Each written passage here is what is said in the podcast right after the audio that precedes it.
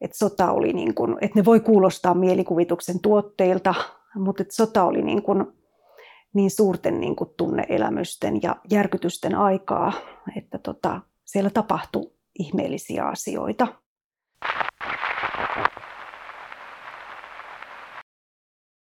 Tämä on Keskustelemuksia podcast, jotain vanhaa ja ihan uutta. Minä olen Vesa Kyllönen suomalaisen kirjallisuuden seurasta. Tervetuloa mukaan.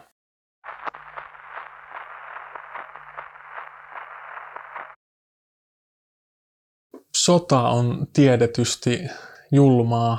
Sota on erikoinen kokemus kaikille sen kokeneille, niin etu kuin, etulinjassa kuin kotirintamallakin. Sodassa tapahtuu myös erikoisia asioita. Meillä on tänään keskustelemuksia podcastissa mukana kulttuuriantropologi Satu-Maarit Myllyniemi, joka tutkii sodan yliluonnollisia ilmiöitä tai yliluonnollista sotaa. Häneltä on myös ilmestynyt yliluonnollinen sota-niminen ää, keruuteos. Satumaarit, miten päädyit tällaiseen aiheeseen?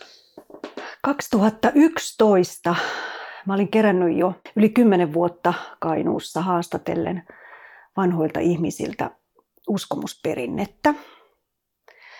Ja sitten ihan yllättäen vanhat ihmiset alkoikin puhumaan mulle sodan yliluonnollisista kokemuksista. Heidän mielestä jollain tavalla aika oli kypsä sen aiheen käsittelylle. Kipeimmät haavat oli jo siinä vaiheessa nuoltu, sodasta oli kulunut riittävästi aikaa. Sitten kuitenkin ne asiat oli sellaisia, että ne oli jäänyt vaivaamaan mieltä. Monet niistä kokemuksista oli niinku sellaisia, että niille ei ollut löytynyt niinku järkiselitystä tämän kokijan yrityksestä huolimatta. Ja sitten oli monia sellaisia kokemuksia, joista ei niinku haluttu puhua niin kuin semmoisessa pelossa, että tulisi jotenkin niin kuin stigmatisoiduksi tai hörhöksi tuomituksi tai jotain. Mutta sitten kun oli niitä vuosirenkaita tullut jo ihmiseen sen verran paljon, niin tota, silti kuitenkin ne ihmiset halus avautua, koska monet näistä kokemuksista oli sellaisia niin kuin sodan avainkokemuksia.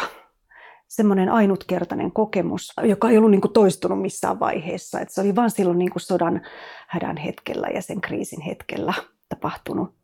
Ja nämä ihmiset halusivat painottaa just sitä, että nämä kokemukset on tosi kokemuksia että sota oli niin kuin, että ne voi kuulostaa mielikuvituksen tuotteilta, mutta että sota oli niin, kuin, niin suurten niin kuin tunneelämysten ja järkytysten aikaa, että tota, siellä tapahtui ihmeellisiä asioita. Ja sitten ihmiset selittää niitä eri tavalla. Jotkut selittää niitä vaikka tämmöisen uskomusperinteen näkökulmasta.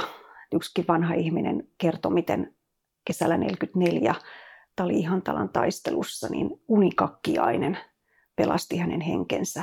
Mikä on unikakki? Herät, niin kuin tämmöinen uni, unenhaltija, että hän oli nukahtanut sinne poteroon ja sitten viime hetkellä niin kuin joku, joku ääni, jonka hän tulkitsi unikakkiaiseksi, niin sanoi, että nouse pois, mm. että hän tulee kohta täysosuma. Ja se pelasti hänen henkensä. Ja hän koki sen niin vielä vanhoilla päivillään, että näin tapahtuu. Ja sitten ihmiset luki paljon kaikkia erilaisia enteitä. Kuulin vaikka Suomussalmella ää, Kerälän kylällä semmoisen pellon laitaan laskeutui kolme enkeliä viimeisenä sotakesänä ja lapset näki sen näyn. Ja tota, nämä lapset tulkitsi, että tämä liittyy jollakin tavalla sotaan, että tätä ennen merkkiä kannattaa seurata ja kolme nuorta miestä kaatui hetken kuluttua siitä samasta kylästä ja niin se ennen lasten mielestä toteutui ja tämä tietysti jäi mieleen aika tämmöisenä mieleenpainuvana muistona. No tämän tyyppisiä kuitenkin tuli aika paljon, niin sitten siinä aika pian tulin tänne silloin kansanrunousarkistoon ja tota, Juha Nirkon kanssa tuli itse asiassa juttelemaan ja ehdotin, että miten olisi tämmöinen kilpakeruuaihe ja olin tainnut päästä jo siinä vaiheessa niin yliopistoon tekemään väitöskirjaakin tästä aiheesta ja sitten rupesin myös tutkimaan, että mitä nämä arkistoaineistot pitää sisällään, että löytyisikö tältä materiaalia ja täältä löytyy ja ne on sodan kokeneita ihmisiä. Ja ne kuvaa juuri sitä sodan pelkoa ja kauhua ja epävarmuutta, mitä ihmiset on kokeneet. Et olipa se selityskeino ihmisillä mikä tahansa, niin se on kuitenkin se asia sama, että se on tuonut jollakin tavalla se kokemus semmoisen niin avun siinä hädän hetkellä ja tuonut myös lohdutusta ja turvaa hyvin voimakkaasti. Mutta nyt mulla väitöskirjaa varten niin 220 ihmistä on ympäri Suomen halunnut kertoa. Et tota, mä oon ollut jollakin tavalla tämmöinen niin kuin välittäjä, että on sillä tavalla halunnut kuunnella ja mm. halunnut niin kuin kuunnella semmoista niin kuin merkityksiä, merkityksiä luovia ihmisiä, että miten ne niin kuin näitä kokemuksia tulkitsee. Ja kaiken tämän perusteella on nyt kuitenkin sitä mieltä, että nämä kokemukset on ollut hyvin yleisiä ja ne on tavallisten ihmisten kokemia kokemuksia.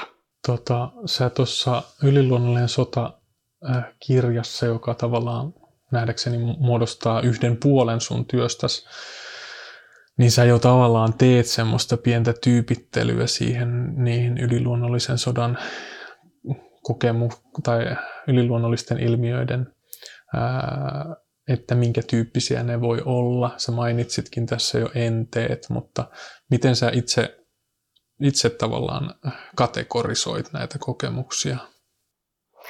No siellä on just enteitä ja aavistuksia, näkyjä, jotka liittyy omaan tai läheisen ihmisen tai Suomen kohtaloon.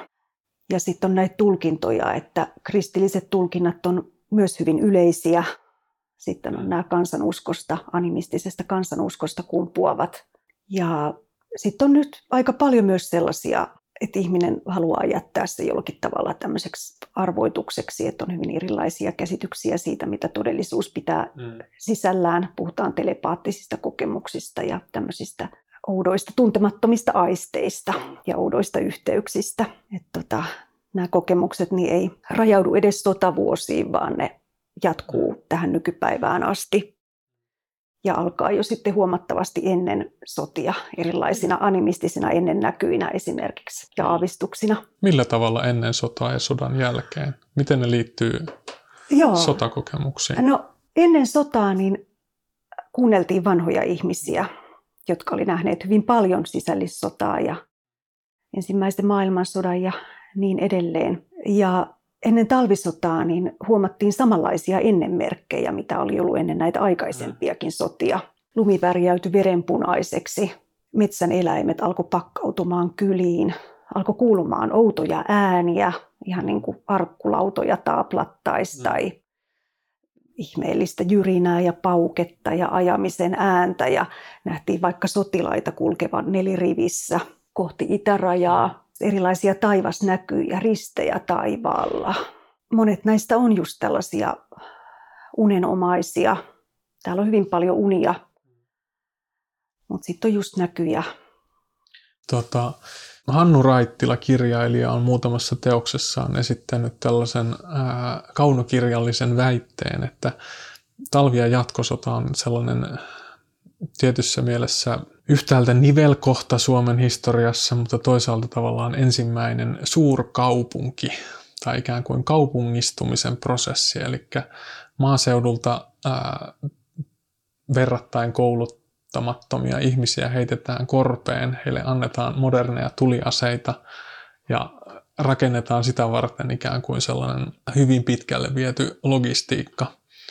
Ja jos tätä ajatusta jatkaa eteenpäin ja mä kytken sitä tuohon sun kirjaasi ja sun ajatuksiisi, niin mä olen näkevinäni, että myös sä ajattelet ikään kuin noita sota, sotaa sellaisena mm, jonkinlaisena saumana, jossa kohtaa, äh, kohtaa tällaisia tota, hyvin moderneja ilmiöitä, niin kuin autonäkyjä, ja toisaalta sitten tavallaan, niin kuin sanoit, kansanuskon elementtejä, äh, tota, metsälintuja tulee pihaan ja niitä tulkitaan ja niin edelleen. Miten sä koet tämän sodan, mm-hmm. sodan ikään kuin, onko se sauma, onko se jollain lailla ainutlaatuinen ää, hetki Suomen historiassa, joka mahdollistaa näitä yliluonnollisia kokemuksia tai antaa niille puitteet? No kyllä siis nykyään kulttuurin tutkijat ajattelee sillä tavalla, että vaikka nämä on niin kuin rationaalisessa diskurssissa, niin kuin luonnontiede ei, ei tällaisia yliluonnollisia kokemuksia tunnista, mutta kulttuurien tutkijat pitää niitä niin kuin yleisinhimillisinä juurikin kriisiaikoina ja mm. inhimillisen hädän hetkellä tapahtuviksi. Ja tietysti Suomen toinen maailmansota on Suomen historiassa tämmöinen voimakas kriisiaika, että nyt on kiinnostava nähdä, mitä tämä pandemia vaikka mm-hmm. tuottaa tulevaisuudessa, minkälaista materiaalia. Mutta tosiaan niin kyllähän toinen maailmansota niin on semmoinen vedenjakaja, semmoisen agraarisen Suomen ja sitten voimakkaan kaupungistumisen välinen aika. Ja kyllä näissä kokemuksissa näkyy paljon se agraarinen Suomi. Sitten toisekseen siinä, että miten on niin kuin vaiettu ja jätetty näistä asioista puhumatta, niin liittyy juuri siihen, että, että kun tämmöinen vanha taikausko ja mm. tämmöinen niin kuin Suomi muuttui jollakin tavalla niin kuin mm. hygienisemmäksi niin kuin näiden ajatusten suhteen, niin moni jäi sitten yksin näiden ajatustensa kanssa ja kokemustensa kanssa ja hautasi tunteitaan. Mm eikä niin paljon halunnut puhua. Että sittenhän Leija Virtanen, folkloristi, niin 70-luvun alussa tänne SKSään kootussa aineistossa yli, suomalaisten yliluonnolliset kokemukset, niin 73-76 muistaakseni, niin, niin hänen siinä aineistossa on myös näitä sodan sodan yliluonnollisia kokemuksia. Ja hän sitten miettikin sitä, että entä jos ihmiset olisikin kokeneet näin, niin kuin ne ovat kertoneet, että kyse ei olisikaan tämmöisestä niin uskomustarina-perinteestä, vaan, vaan niin kuin tosi kokemuksista. Mm. Ja Tämä oli kuitenkin tiedemaailmalle aika vaikea paikka mm. silloin ja hän jäi niin kuin yksin näiden ajatustensa kanssa hyvin, hyvin pitkäksi mm. aikaa. Monet ehkä näistä, näistä väitöskirjaankin osallistuneista ihmisistä niin on sitä mieltä, että, että nyt jollakin tavalla aika on kypsä niin kuin tämän tyyppisten ajatusten käsittelylle eri tavalla, että näitä pystyy niin kuin tutkimaan Tulkitsenko mä nyt oikein? Eli siis tavallaan ei voida edes puhua välttämättä mistään yliluonnollisista kokemuksista, vaan puhutaan näiden ihmisten itsensä näkökulmasta täysin äh, tota, tosista ilmiöistä, jotka kuitenkin jollain radikaalilla tavalla poikkeaa siitä arjen kokemuspiiristä tai – Joo, siis nämä on hyvin poikkeavia kokemuksia, että mm. tietysti tähän yliluonnollinen sana on siinä mielessä hyvin kiinnostava. Et kun mä oon pyytänyt ihmisiä kertomaan yliluonnollisiksi mm. tulkitsemistaan kokemuksista, niin ihmiset on osallistunut siihen sankoin joukoin hyvin niin kuin eri näkökulmista. Että hän on, mun väitöskirjaan on osallistunut myös useita sellaisia ihmisiä, jotka eivät ollenkaan usko mihinkään yliluonnolliseen ja pitää näitä asioita ja sellaisia, jotka pitää näitä asioita täysin luonnollisina. Et tota, mä käsittelen näitä samalla viivalla ilman niin kuin semmoista niin kuin hierarkiaa näiden asioiden suhteen, mutta mulle on just hirveän tärkeää se, että miten nämä kokijat on itse tulkinneet ja miten he ovat itse merkityksellistäneet näitä asioita, mikä se heidän todellisuuskäsityksensä on. Joo, siis toi on kiinnostavaa. Sä mainitsetkin tuossa, äh, tuossa teoksesi esipuheessa siitä, että miten ää, äh, ihmiset antaa hyvin erilaisia määreitä tai, tai tuota, adjektiiveja tälle, tälle tuota kokemukselleen. Että se voi olla yliluonnollinen, se voi olla mystinen, se voi olla ehkä jumalallinen, jotain muuta, riippuen vähän tämän kulloisenkin kuulijan omista, omista tuota, uskomusjärjestelmistä. Mutta se, mitä, mi, mitä mä olen lukevina, niin tuosta on, että se ikään kuin se kokemus siellä taustalla on jotenkin ää, universaalisti sama. Oletko sitä mieltä? Kyllä, kyllä. Se on semmoinen mieleenpainuva, hmm. ainutlaatuinen, semmoinen, että kun kysyy kysymyksen, hmm. yliluonnollinen kokemus, niin hmm. ihminen on niin kuin jotenkin sellainen yleistajuinen ihminen on ymmärtänyt, mitä sillä asialla niin kuin tarkoitetaan.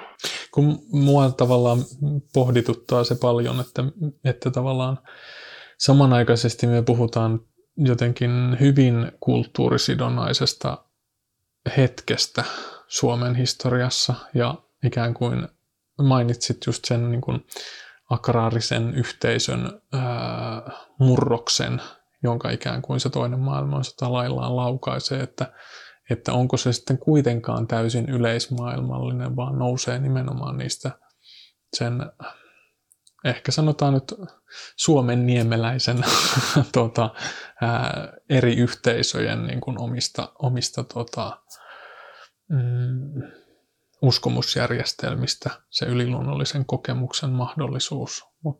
Joo, ja ne tulkintatavat, mm. joo, kyllä, että kyllähän tässä näkyy tämä pitkä vainolaisaikojen traditio esimerkiksi. Ja, Millä ja tota, lailla?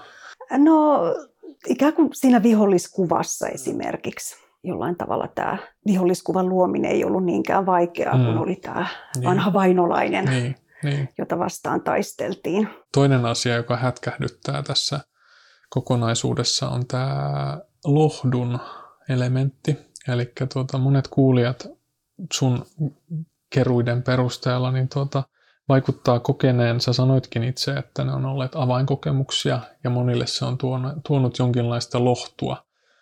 Ja sitten samanaikaisesti ulkopuolisen näkökulma äh, voisi olla se, että, että sen lisäksi, että sota itsessään on todella ihmisen perustuksia järkyttävä kokemus, niin ää, myös se yliluonnollinen ilmiö sinänsä voi olla aika järisyttävä kokemus. Et miten tämä miten tää, tota, tää lohdun elementti tulee niin vahvana juonteena tässä, mitä sä oot kerännyt tai tutkinut?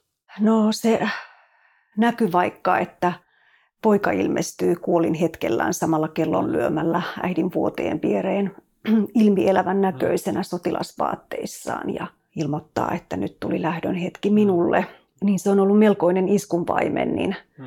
ennen sitä varsinaisen virallisen suruadressin hmm. tulemista tai pastori kävelee jollakin tavalla. Se on ollut sitä henkistä valmistautumista siihen niin kuin pahimman tiedon varalle ja sitten hyvin useinhan nämä vainajakokemukset on myös sellaisia, että se vainaja on tullut lohduttamaan mm. äitiään, kun äiti mm. on surru eikä ole päässyt millään siitä, ei ole pystynyt päästämään siitä lapsestaan irti, niin tämä vainaja on tullut sitten ja sanonut, että älä itke niin paljon, että mm. kyynele, kyyneleet vaan kastelevat haudassa, että sitten tämä asia on jollain tavalla jäänyt niin kuin äidin niin kuin salaiseksi mm. sydämen asiaksi ja hän on pystynyt sen kalleimman uhrin antamisen käsittelemään. Että tämä mielessä, ja tämäkin on ihan kansainvälinen ilmiö, että mm. nämä vainajakokemukset, sellainen tutkija kuin Day on juuri tehnyt saman havainnon, että nämä on ollut niin kuin lohdullisia nämä vainajakokemukset, että ei niinkään pelo, niin kuin, aiheuttanut pelkoa siinä mm. kokiassa, vaan, vaan enemmänkin semmoista niin kuin lohtua ja turvaa. Joo. Joku siis semmoinen tavallaan puoleensa vetävyys tai toiveikkuus niistä tuntuu niistä kokemuksista kuitenkin, että jos nyt sanot, että nähdään enkeleitä, niin mielikuvitusta kiihottaa se ajatus, mutta ulkopuolisen silmin siinä ei ole sellaista traumatisoivaa elementtiä läsnä siinä kokemuksessa. Ei, että kyllä, kyllä nämä on ollut niin kuin apu, mm. apuneuvoja, apukeinoja ja Joo koko haltijakansa on ollut niin kuin apuna siinä sodassa, että jollakin tavalla se vihollinen on ollut niin ylivoimainen myöskin, mm. että Suomen kansa on niin kuin kokenut, että se tarvitsee niin ihmeen avukseen selviytyäkseen sitä vastaan. Millä lailla tuota, tavallaan se ö, mainitsit Suomen kansan, että ikään kuin se suomalaiset rivi-ihmiset tai tuota, niin sotilaat kuin kotirintamalla olleetkin, niin samastu siihen Suomen kansaan, kun tuntuu, että tavallaan se ne ilmiöt vaihtelee vähän sen mukaan, että miten sodasta raportoidaan, minkälainen, mm. minkälainen vaihe on menossa sodassa kulloinkin. Et onko tämä samastuminen Suomen kansaan sellainen tekijä, joka vaikuttaa siihen yliluonnollisten ilmiöiden muotoutumiseen? Vai onko mä nyt aivan hakoteilla? Niin, ja tietysti kristillinen propaganda oli esimerkiksi hyvin voimakasta valtiovallan taholta. Että sitten tavallinen kansan ihminen, jos puhutaan tämmöisellä sanalla, niin on yhdistänyt luovalla tavalla ihan mm. tämmöiseksi eläväksi perinteeksi. Mm. Että siellä niin kuin haltijat ja enkelit ovat olleet ihan rinnakkain kaikki keinot on ollut käytössä, sanotaan näin. Ja vaikka talvisodan myytin luominen, niin totta kai siihen haluttiin uskoa. Se oli semmoinen voimakas niin kuin yhdistävä voima. Eroaako nämä, tuota, nämä yliluonnolliset ilmiöt tai niiden, ne kokemukset tavallaan kotirintamalla etulinjassa onko, miten paljon sulla on tällaisia etulinjan kokemuksia tai sodassa taistelleiden kokemuksia suhteessa niihin kotirintaman kokemuksiin? No näitä on, näitä on ihan hmm. just erittäin paljon molempia, mutta tota, siellä rintamalinjoilla niin siellä yleisimpiä kokemuksia on semmoiset aavistukset omasta hmm. tai sitten sotatoverin kaatumisesta.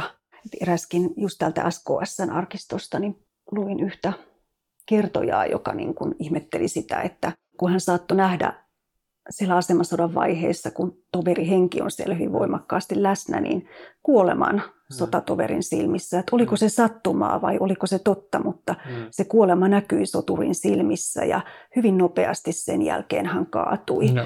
Ja sitten painotetaan sitä, että kuinka joku oikein isänmaallinen ja tasainen ja rauhallinen ihminen saattoi yhtenä aamuna vaan sanoa, että minä kaadun tänään. No. Ja hän jakaa sitten tupakkansa ja lompakkonsa ja kihlasormuksensa ja pyytää lähettämään kotiin.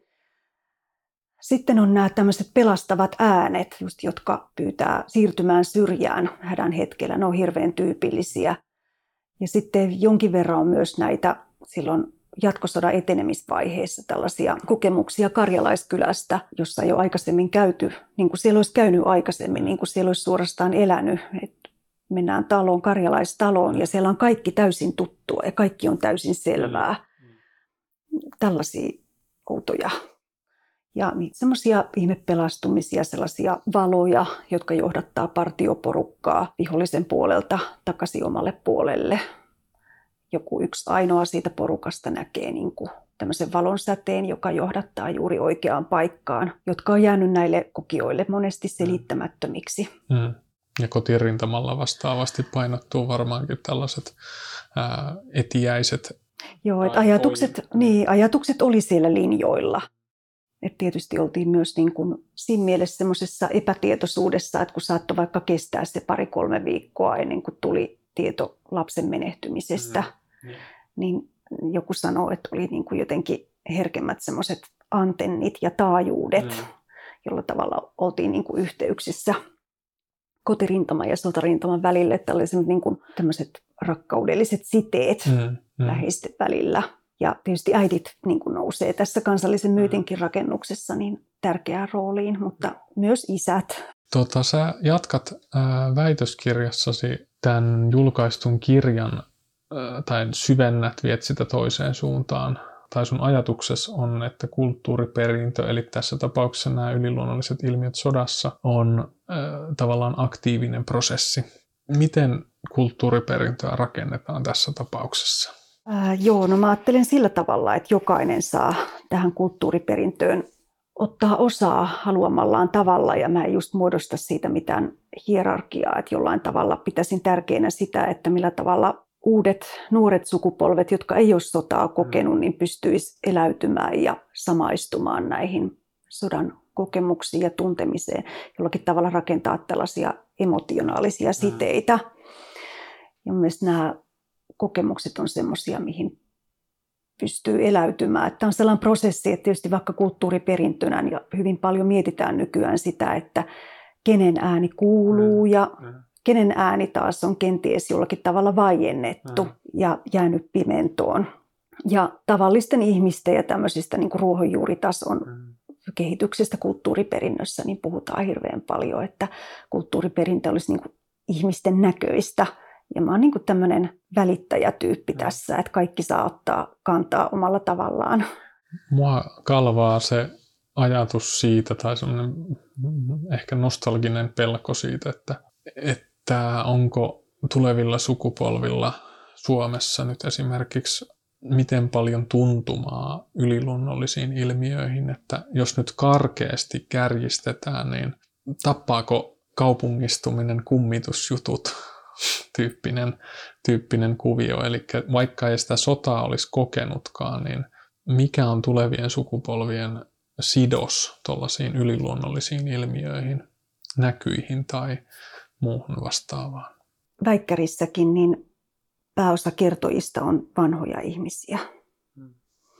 Mutta sitten mitä mä oon nuorten ihmisten kanssa puhunut ja mitä on uskontotiedettä sen verran katsellut myöskin, niin tota, kyllä tuommoinen niin henkisyyden ilmiö niin on ihan mm. hyvinkin voimakas niin kuin tällä hetkellä, että väittäisin, että asia ei ole millään tavalla vanhentunut, vaan täysin ajankohtainen. Et tietysti sitten näitä asioita pystyy tarkastelemaan hyvin eri tasoilla, että mm. nähdä semmoista niin kuin populaarikulttuuria, kummituskuvastoa juuri ja sitten tällaisia erilaisia nostalgis-romanttisia niin kuin painotuksia, että jollain tavalla nämä kuitenkin avautuu jotenkin niin kuin omasta mielestä nämä kokemukset semmoisina hyvin moniäänisinä ja niin.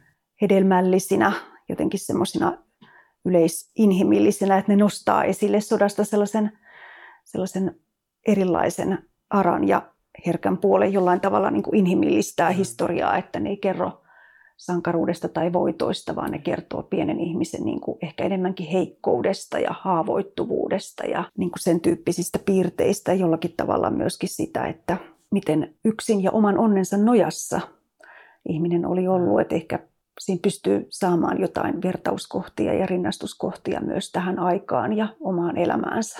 Niin siis tota, historian tutkimuksessakin noussut tällainen vastakertomus, eli yksilöiden kokemusten historia on viime vuosi, vuosina tai jopa vuosikymmeninä noussut vahvasti.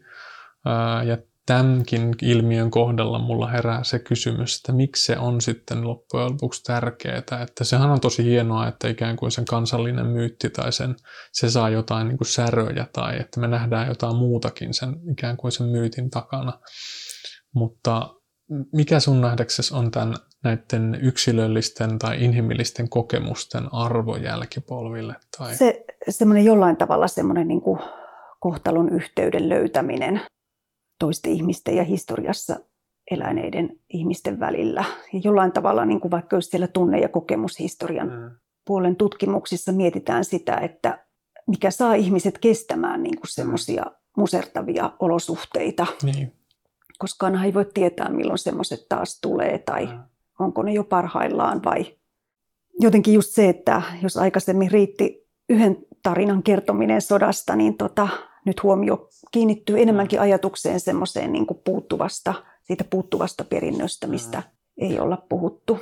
Tai se tarttumapinta monelle varmasti niin. voisi olla nimenomaan se yksilökokemus, joka jostain jollain tavallaan vaikea, vaikeasti ilmaistavalla tavalla on samanaikaisesti ö, kaikille yhteinen ja täysin uniikki. Tai mä edelleen ajattelen niitä tota, pellon laitaan ilmestyneitä enkeleitä, että vaikka ne enkelit tekee meidänkin ajassamme paluuta, niin mm. kuitenkin se tuntuu hyvin, hyvin toismaailmalliselta tavallaan ää, uskomuskehikolta ehkä mm. mun sukupolvelle. Mutta... Niin, aivan, aivan, että aika paljonhan käsitellään myös näiden tällaisten enkelikokemusten, mitä vaikka Terhi Utriainen on paljon tutkinut tämmöistä niin terapeuttista vaikutusta, mikä niillä on ihmisiin hädän hetkellä. Niissäkin on se lohdun elementti. Kyllä, että se että pystyy eläytymään ja samaistumaan ja jollakin tavalla siihen sodan kauhuun ja julmuuteen. Miten sun työ on otettu vastaan nykyajassa, tämä yliluonnollisen sodan ilmiö? Miten se koetaan? No ainakin ihmiset on halunnut hyvin halukkaasti osallistua tähän ja mm. sitten mediaa se on kiinnostanut myöskin, että ihmiset on, niin kuin, tai, no, on otettu yhteyttä ja haluttu tehdä juttuja tästä aiheesta ja ehkä sitä kautta just ihmisetkin on sitten osannut ottaa minun päin yhteyttä. että sitä en tietysti tiedä, että mitä kuiskaillaan, tota, että minkälainen leima on lyöty. Mutta mä nyt on kuitenkin tämmöinen itse tämmöinen niin tavallinen suomalaisen peruskoulujärjestelmän Kovostoliitossa läpikäymä kainuulainen suomalaisnainen, tavallinen ihminen, mm. joten siinä mielessä mä luulen, että on ollut ihan helppo kertoa, että tavallinen maalaisihminen niin kuin samalla tasolla. Joo, tuota, me päätämme tältä päivältä tähän. Kiitos Satumaarit, kun tulit keskustelemuksiin. Kiitos. Kiitos.